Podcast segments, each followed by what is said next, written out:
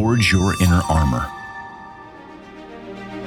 Welcome to the Inner Armor Podcast with Dr. Timothy Royer, where we explore ways to train our brains and bodies to become dynamically resilient so that we can all, from professional athletes to ordinary people, perform at our potential.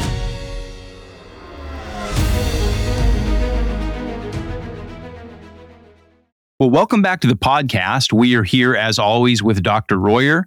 Doc, say hi and let us know where you are and what you've been up to since the last time we talked.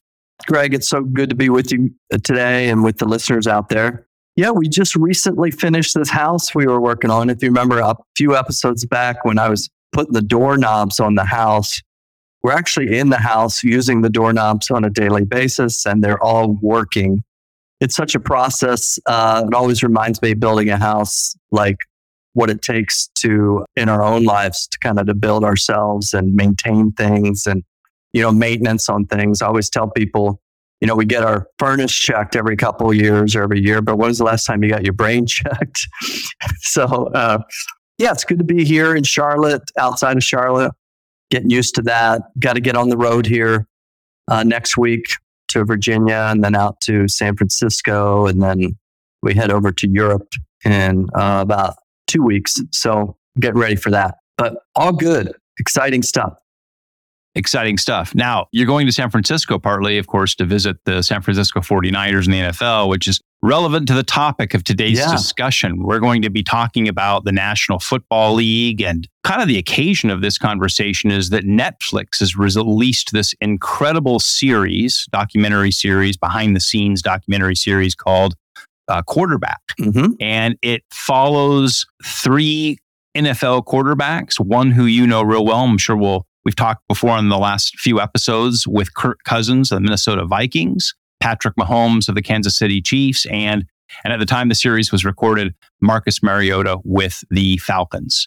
So that was a it's a fascinating series. It's really popular. A lot of people watching it, and of course, people binge watch this. So if you haven't watched the series, go to Netflix and uh, pick a few nights and and get through it. But we're going to talk to Doc about this because Doc has his own perspective on the position of quarterback in the NFL. Doc, you have worked with, trained, assessed most of the quarterbacks in the NFL, starting quarterbacks. And so it's real exciting to get your perspective on this position. And it really is a very exclusive position. You know, as I was watching the show, it was occurred to me that there are there are 32 quarterbacks or 32 starting quarterbacks in the NFL which is more than the number of Supreme Court justices, but less than a third of the number of US senators. so it is a extremely exclusive club and a very select number of people are able to play at this position and have this job. So we want to pick your brain a little bit. First of all, ask you, you know, what you think of the series, what you've seen of it so far, but also, of course, uh, what you've learned uh, in that. Uh, what does it take to play this position? What kind of people can get into this exclusive club? What does it take to stay there? Uh, what does it take to be successful? Yeah, definitely. Uh, and I think as we we uh, talk about that from just looking at the specific position, I think there's other applications we can go outside of that to all of us that want to have some of these same cognitive skills. Many of us may not be able to throw the ball like a quarterback, but we sure want to be focused. We want to be resilient. Uh, in the series, they talk a lot about recovery and bouncing back and wear and tear this has on the body. And so there are a lot of principles that apply to all of us that we can glean as we look through specific aspects of this position. I would say of any sport, any particular position, this is probably the one I know the most about. You mentioned um, working with the different quarterbacks, currently 11 of the starting quarterbacks, so a third. Uh, I have looked at their brains. I've worked with uh, some of them personally in training, assessed, and uh, it's very interesting to be able to each week flip through a red zone or uh, whatever we're going to be watching the different games on and watch each of them respond differently and to realize that the downstream behavior of throwing the ball under pressure, reacting, making decisions really does start with the upstream brain and how it works. And I really like that about this series is it wasn't just like, well, this is this person's uh, completion percentage, or this is this person's amount of touchdowns.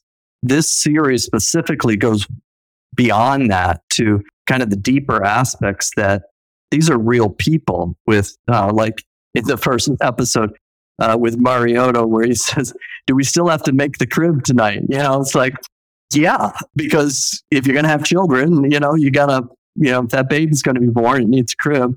And just seeing the, the nuances of these are real people and they become larger than life.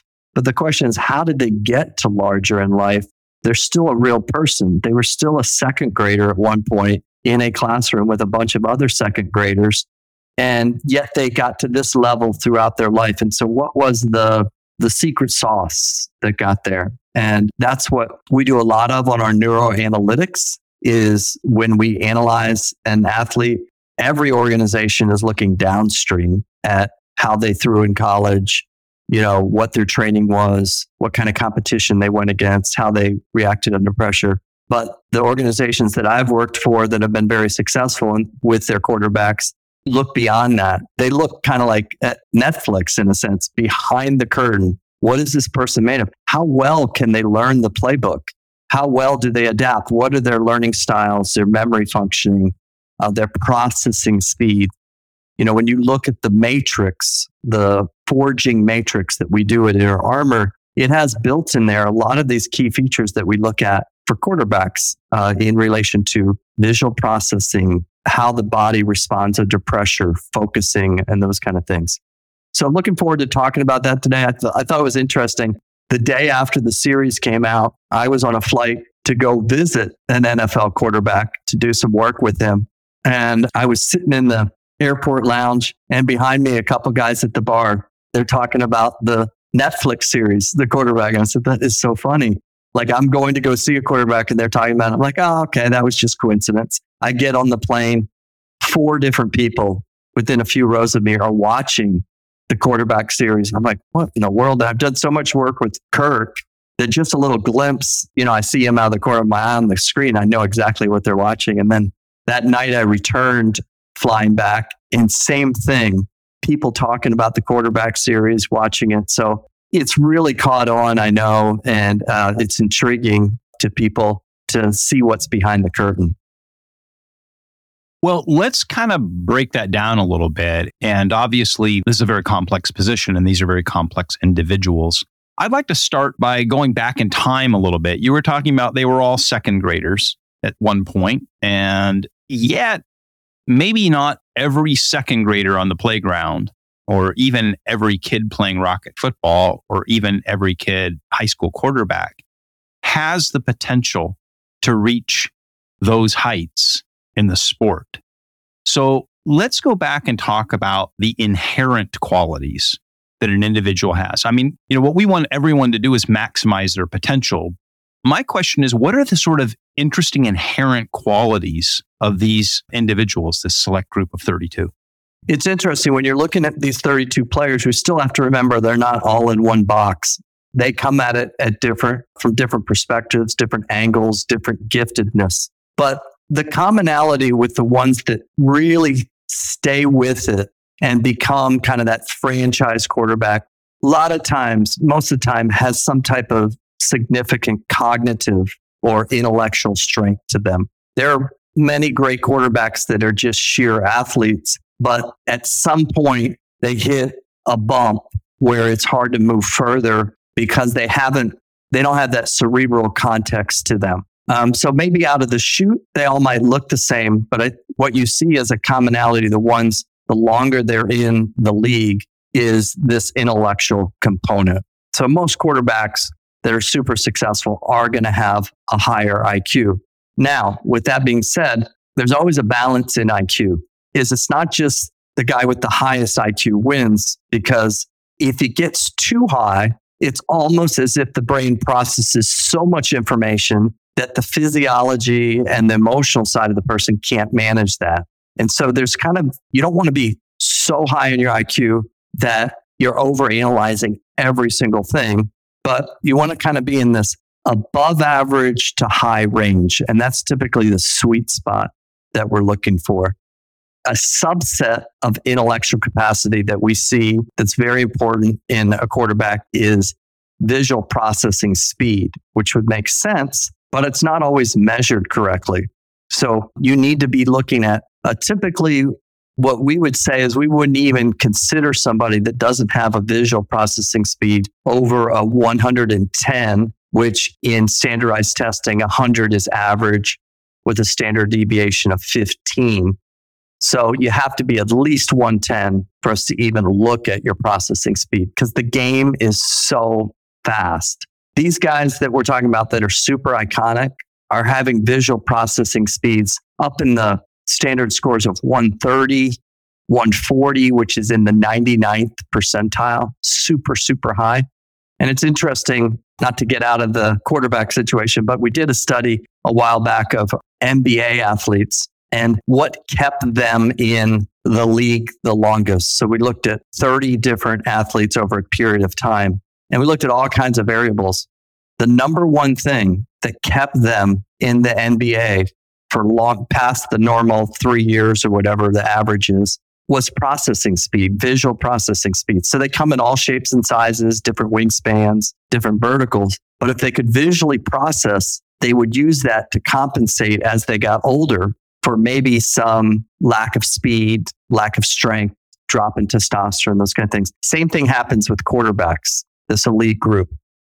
I think maybe we have listeners out there that are super fascinated by these two qualities, the IQ and the visual processing speed. But could you drill down a little bit and define them?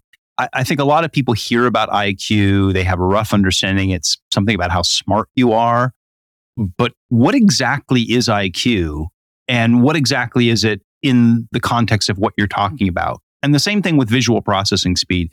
Drill down just a little bit and explain. I mean, we, we hear the term, obviously, how fast you visually process, but what exactly does that mean? Yes. Yeah, so first, let's start with IQ, which is your um, intellectual quotient or what your potential is for learning, in a sense, for taking in information.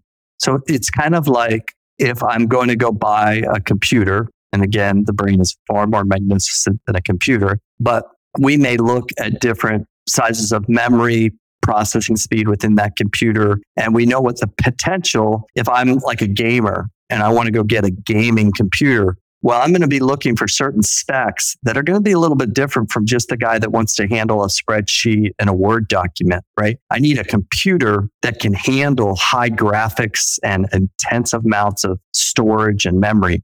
Well, IQ is that. Like if you were to go into the store, you could see all different shapes and sizes of computer with different potentials. We all have that. We have a certain potential we're born with even the person in remote jungle someplace is born with a certain IQ that could be as high as an NFL quarterback or high as a nuclear physicist. Now, the question after that is what is introduced to that potential in its capacity to learn? And that's what we call achievement. So when we think of achievement testing, we think of something that I've learned to do, like reading, math, writing, history. You're not born with those things, but you have this computer that can manage that. And so the, the way that should work is whatever power my computer is, it should have the equal power of achievement. So if I have a computer that's at the 50th percentile, my brain works at the 50th percentile intellectually, then I should read at the 50th percentile. So even though there's nothing on an IQ test having to do with an offensive scheme or a specific playbook, there's the ability to digest the complexity of these playbooks and of these different schemes, defensive schemes that you have to analyze and make decisions about. That if you don't have the right size computer, you just can't do that. And you'll see that a lot of times when somebody comes out of college and maybe they were just a pure athlete, you know, like under pressure, they could use their legs to get out of situation. But then all of a sudden they hit the NFL and it just doesn't work. And a lot of times that's because they might have had some athleticism that got them by, but they didn't really have the intellectual horsepower to handle the complexity of the decision making that goes beyond just how fast you can run away and scramble and come up with something. Sometimes you just have to sit in the pocket and release that at the last millisecond in a very complex defense. And that requires a certain intellectual horsepower or computer. So, what I hear you saying is, although some people may think of IQ as well, this person has a master's degree or a PhD, or they've read all kinds of books, or their knowledge about all these sorts of facts. It really is that capacity to learn, and it might be in other contexts. So, recently, last week, I was talking to a contractor, a friend, who was having to solve a very complex mechanical problem on a on a house he was building. And I was just impressed by how he walked through all the things that he did to sort of like, I couldn't have figured out what he did. And so it makes you think that IQ is not just an academic function, but it is that, that capacity to learn and problem solve, right? Yeah. And on the flip side, you can have people who have very high IQ, but there's a disconnect between a sp- particular thing that they're trying to achieve at. Like, for instance, somebody who has a high IQ, but has a hard time reading, which could go back to what's going on with their muscle coordination in their eyes. And so they're having a deficit in the coordination, and therefore their reading isn't as strong as what their intellectual potential.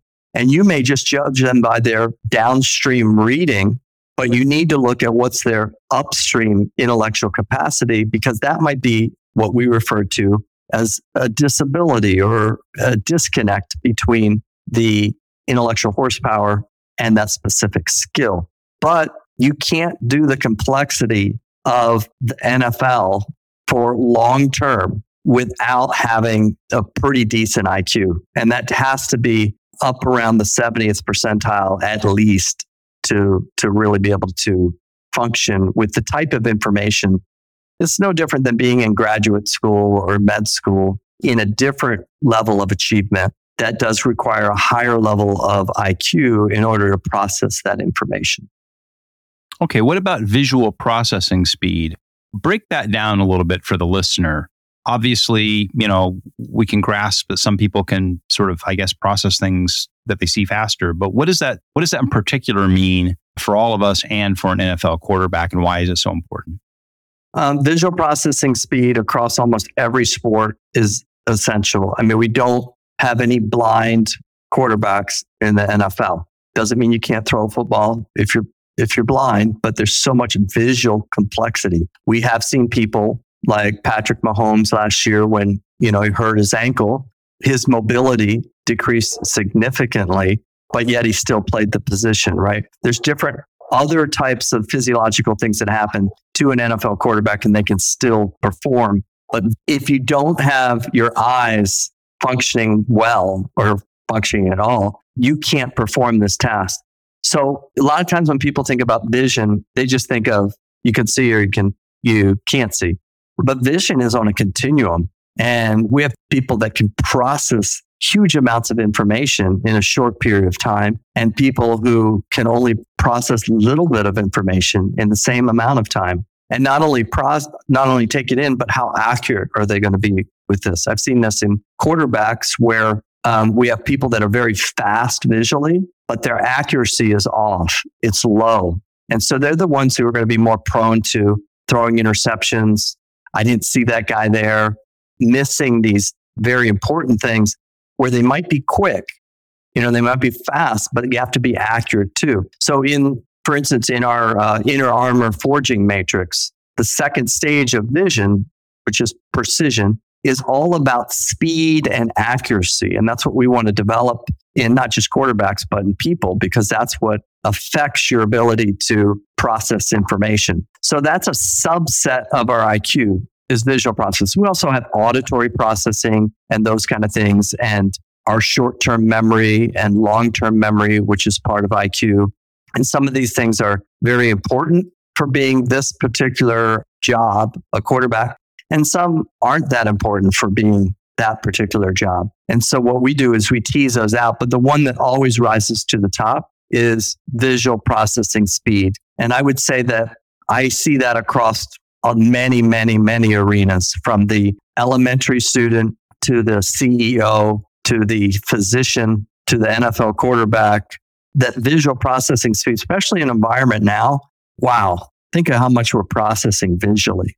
You know, how much time, you know, have you looked at your phone today or your computer and you're taking these abstract shapes that we call letters and you're decoding those and turning those into words, which then create visual images that you then process. I mean, there's so much going on visually that we are overloaded many times. And so we have to make sure that in a quarterback that that base of visual processing speed is there. Now, the cool thing, Greg, is we can, and we've done this before, find somebody who has really high intellectual potential, IQ, but moderate visual processing speed. Okay. So it's kind of a relative weakness within their abilities. And the cool thing that we do at Inner Armor is we can fix visual processing speed. So just the actual motor coordination of the eyes, we see an average of 150%. That's 150% improvement in motor, visual motor coordination with the training.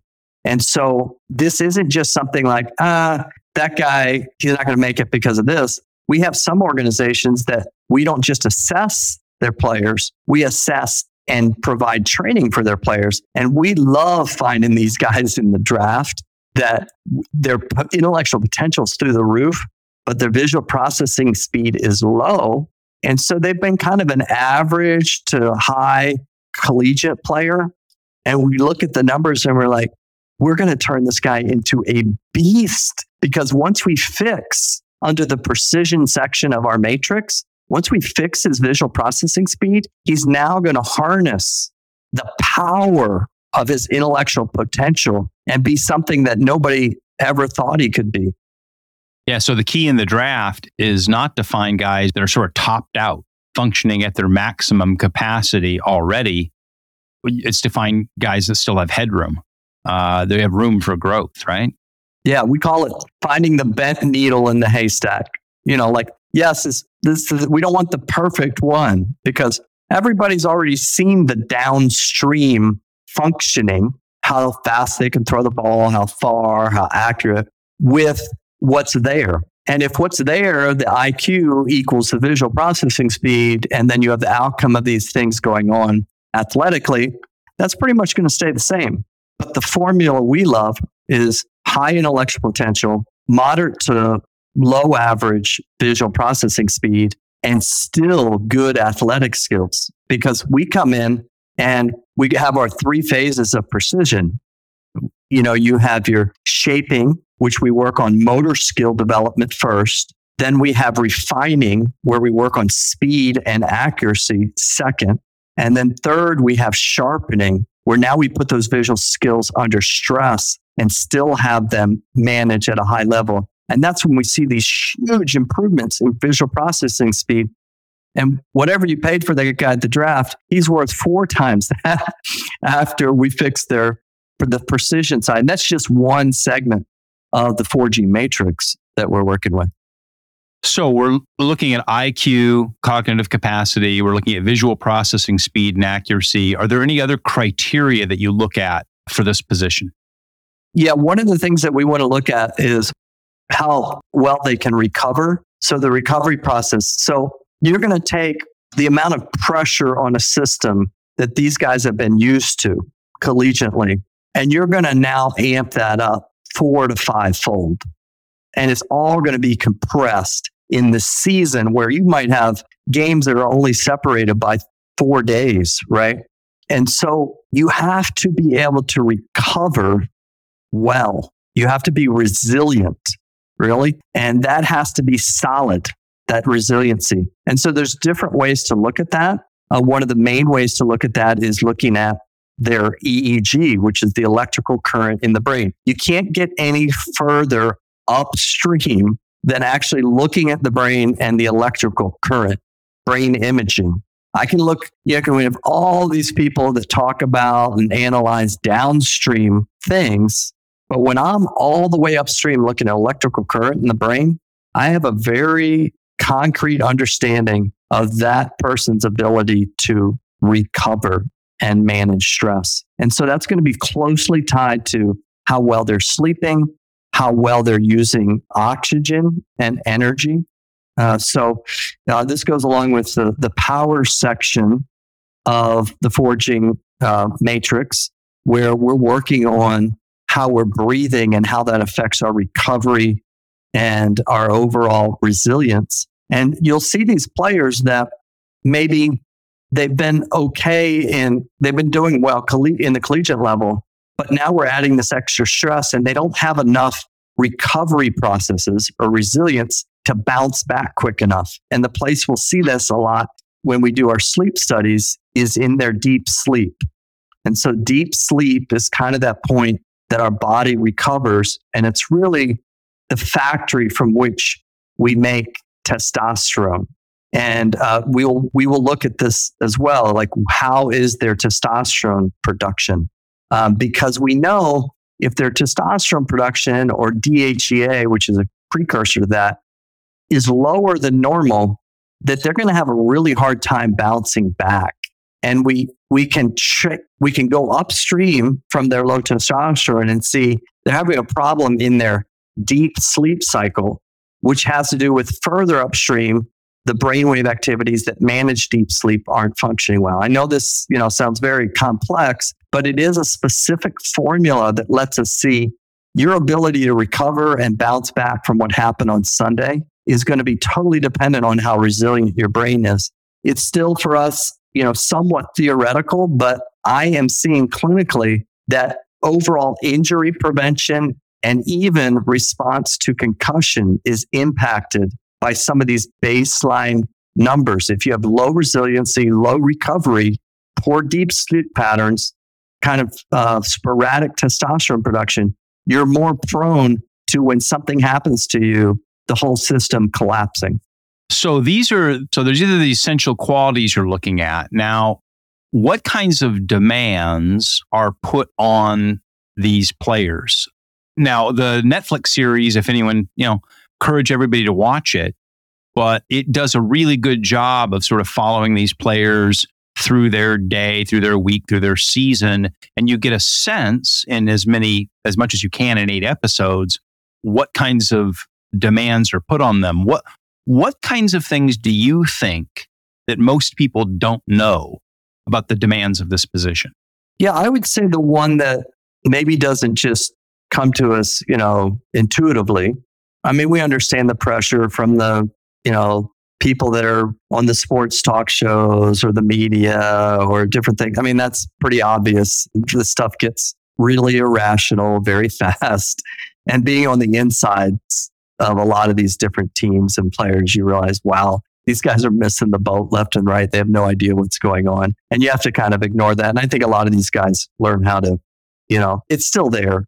But I mean, that's an obvious thing. The the spotlight of, I mean, you are the show. I mean, you know, you are the spotlight's on you game day, game night. And um, there's a lot of obvious pressure there. But the place that I think that I see, actually, I know I see that's the most problematic for these guys is how much all of these distractions rob them from good sleep. And I would really like if, if a player asked me, what can I do to get better? I would say, sleep more. And when you think you're sleeping enough, you need to sleep more than that because almost every one of these guys get themselves in sleep deprivation. By the time they get to the two thirds of their season, they're falling asleep in morning meetings. They're staying up late, studying the playbook.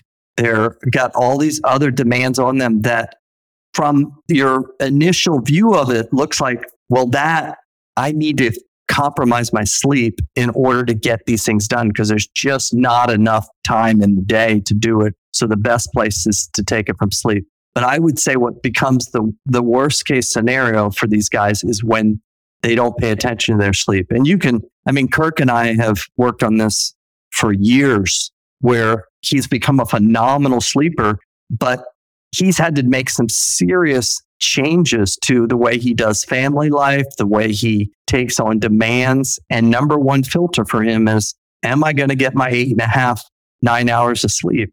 Because they need more sleep in order to process. And a lot of these guys, well, I'm getting six, seven hours of sleep. Well, that's not going to cut it.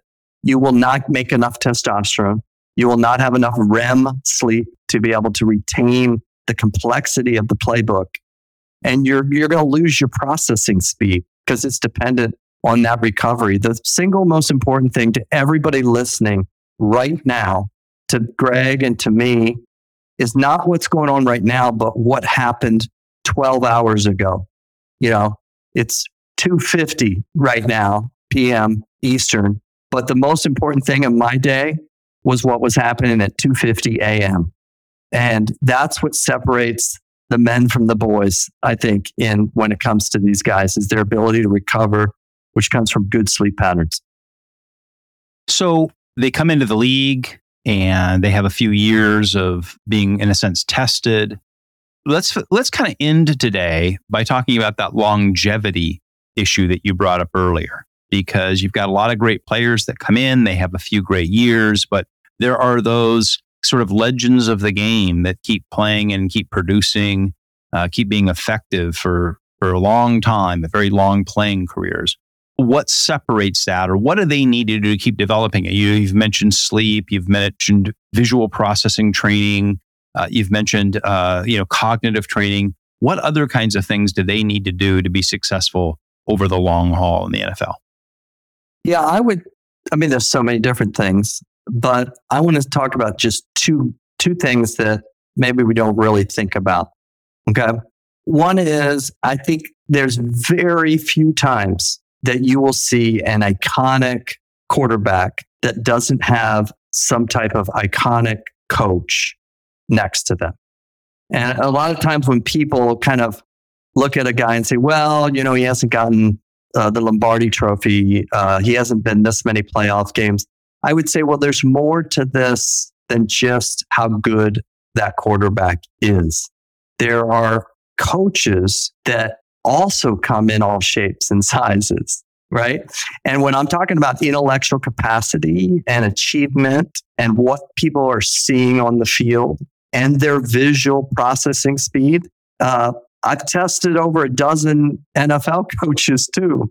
And uh, it's, it's really interesting that you marry together, in a sense, this iconic quarterback.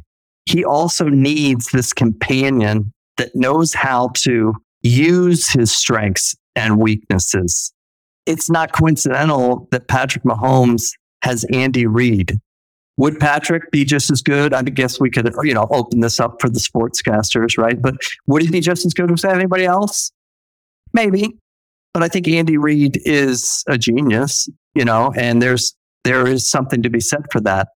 And you could go through different people and start to see the connections with them. So I think that's very important that we look at this within a context. It's not a single person.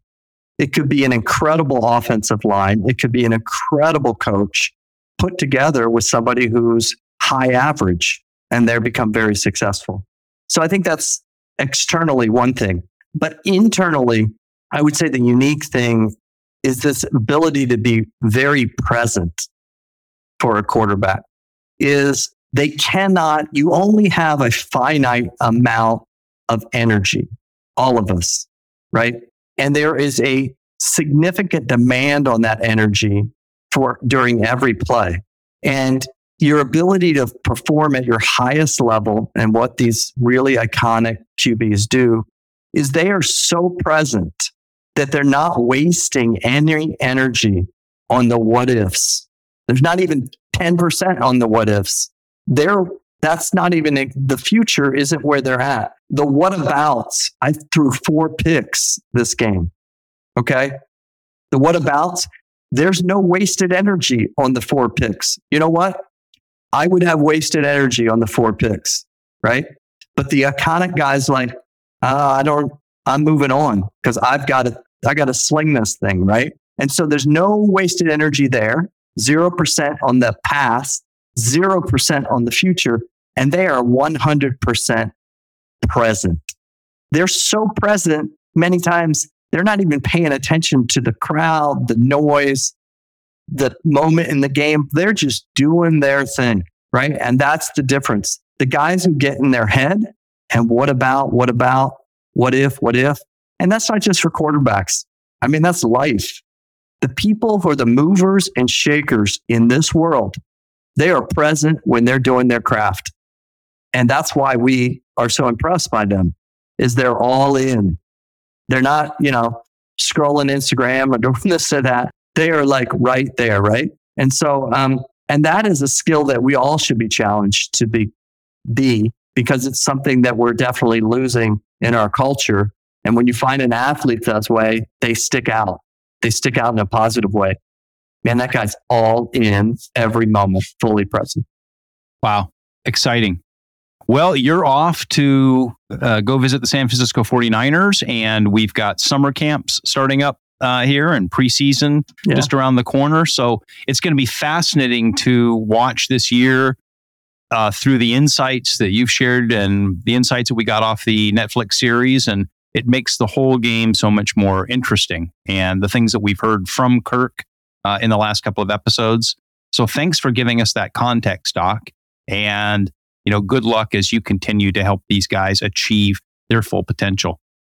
Absolutely. This is great discussion. And we want to apply that to ourselves because there's a lot in here about intellectual potential and achieving your your potential in these different areas and being present and recovery. They all it applies to all of us. Yeah, I mean, we all we all want to be able to uh, perform that way and to be able to be inspired by these guys because the game of our own life requires uh, all that we can give it, right? Amen. Well, good luck on your travels, Doc, and we'll talk to you soon, again soon. Okay. See y'all later. All right. Bye. This has been the Inner Armor Podcast. You can find it wherever you get your podcasts. Would you please follow or subscribe and make sure to leave us a review or comment? You can learn more about Inner Armor, Dr. Royer, and how to perform at your potential by going to forgeinnerarmor.com.